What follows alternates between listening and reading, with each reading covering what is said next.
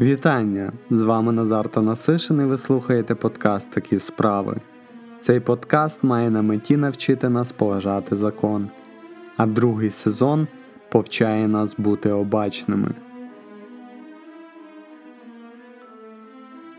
Сьогодні ми продовжимо історію про найкривавішого серійного вбивцю України українського звіра Анатолія Онопрієнка.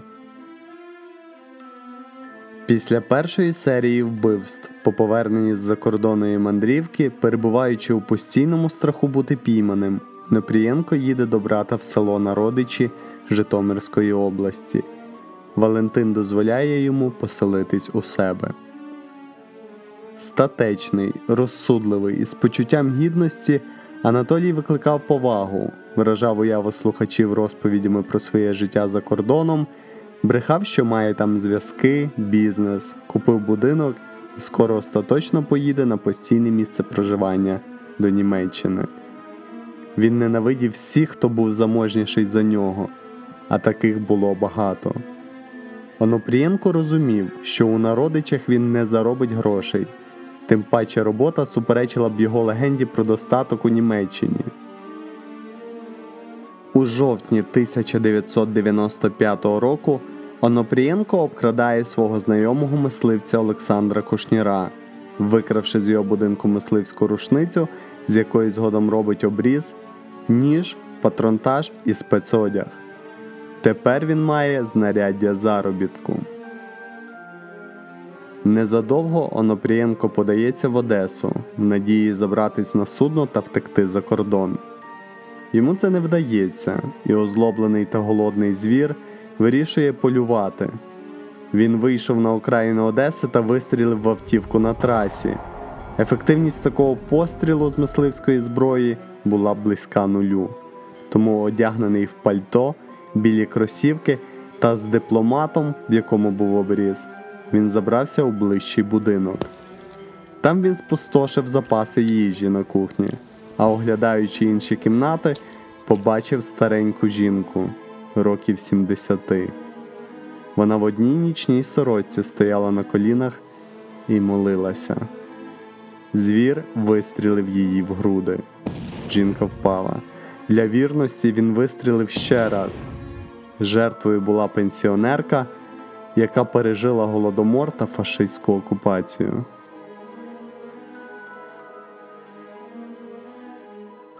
Здобичу звіра стала ікона, набір ложок і виделок та портсигар. Все, що знайшов, він запакував у сумки.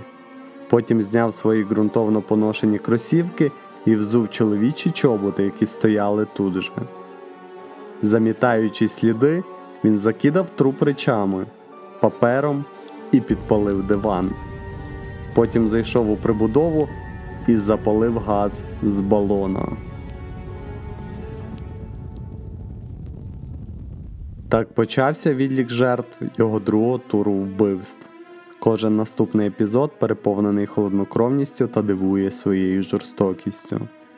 4 листопада 1995 року він вбиває директора та бухгалтерку станції техобслуговування, яких застає випадково в лісі. Після заняття коханням пара перераховувала гроші у Волзі. Онопрієнко прекрасно розумів, що не може вчиняти вбивство в одному районі, а тому переїжджав з центру на південь, з півдня на захід.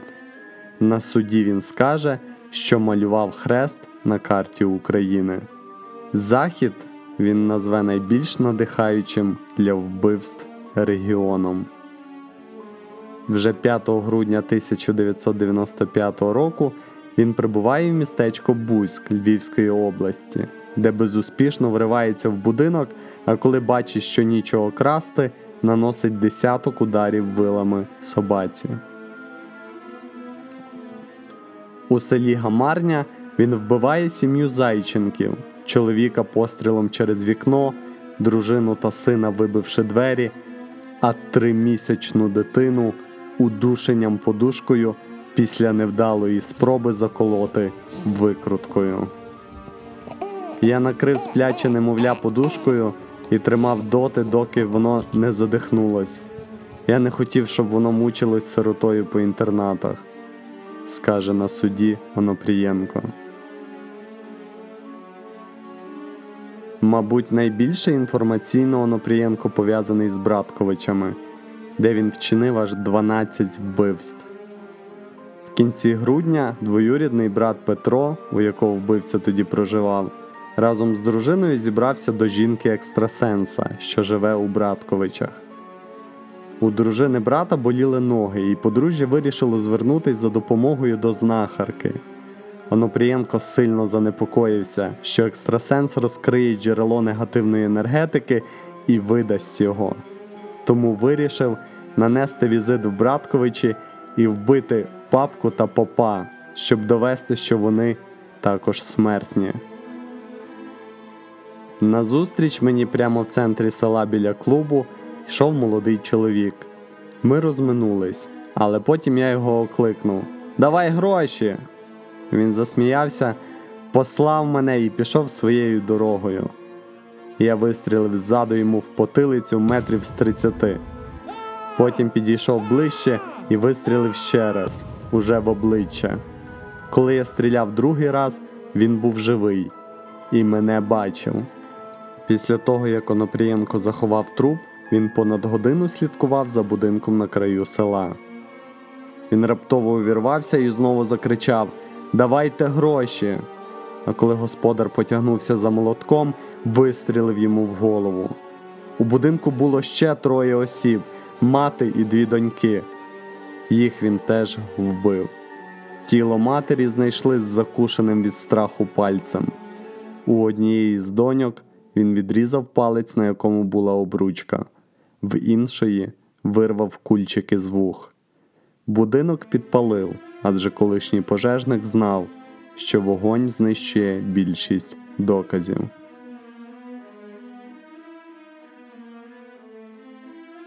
Накрадене звір роздаровував родичам та близьким, ніхто не задавав питань.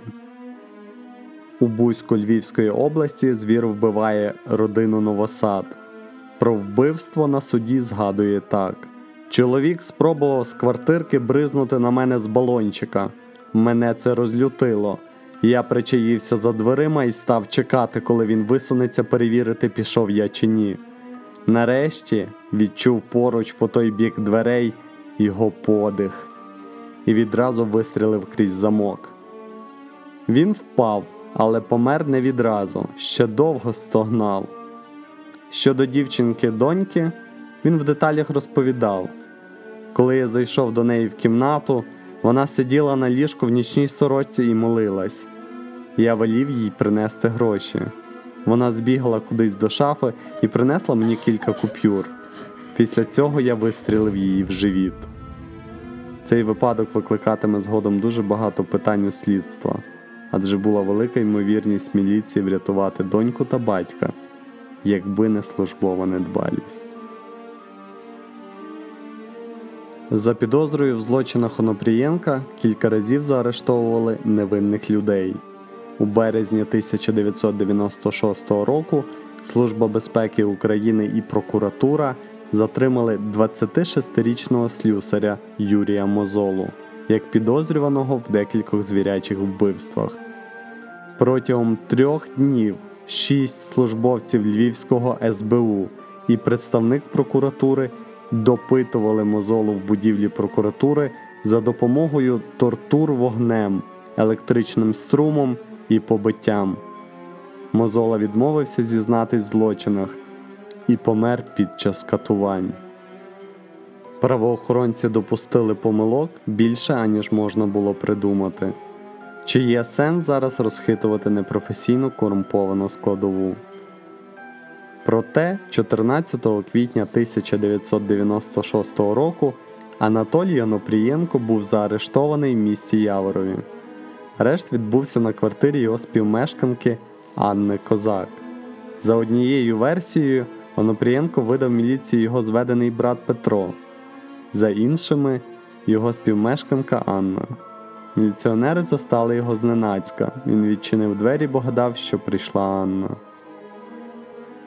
Досудове розслідування тривало понад два роки, Онопрієнко всіляко сприяв слідству і пам'ятав усі подробиці до найменшої.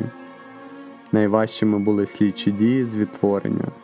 Онопрієнко намагались вивозити на місця скоєння злочинів рано вранці, поки жителі ще спали, а на додачу ще й прочісували вулиці на предмет наявності озброєних людей. Його вдягали в бронежилет, а наручники згодом замінили ланцюгом, який оперізує пояс. Але в Братковичі підозрюваного так і не повезли, боялись, що люди розірвуть його на шматки. Я, наприклад, хотів, щоб на відтворень мене вбили. Не поранили, а саме вбили. Щоб я не корчився, мене знімали і говорили, ага, ось ти вбивця, вмирати не хочеш. Ось такі розмови йшли, щоб мене вбили. Я хотів, але я знав на 99%, що ніхто цього не зможе зробити, скаже Онопрієнко. Вирок писали 4 тижні, включаючи вихідні. 31 березня 1999 року в 10-й годині в Житомирському обласному суді розпочалось оголошення вироку у справі Анатолія Онопрієнка. Він обвинувачувався в скоєнні вбивства з особливою жорстокістю і з корисливих мотивів 52 осіб, в тому числі 10 дітей і 4 літніх людей. Оголошення вироку тривало 12 годин. Обвинуваченого визнали також винним у зґвалтуванні жінок, замахах на вбивство, грабежах, крадіжках, незаконному зберіганні і транспортуванні вогнепальної зброї, організації банди і інших злочинах, всього за 15 статтями Кримінального кодексу. Звіра засудили до розстрілу. Проте в 2000 році в Україні була скасована смертна кара, і Анатолій Онопрієнко помер 27 серпня 2013 року, увійшовши в сучасну історію України як найкривавіший серійний вбивця. Кажуть, що навіть серед смертників ніхто не хотів сидіти у одній камері з ним, бо щоночі звір несамовито вив.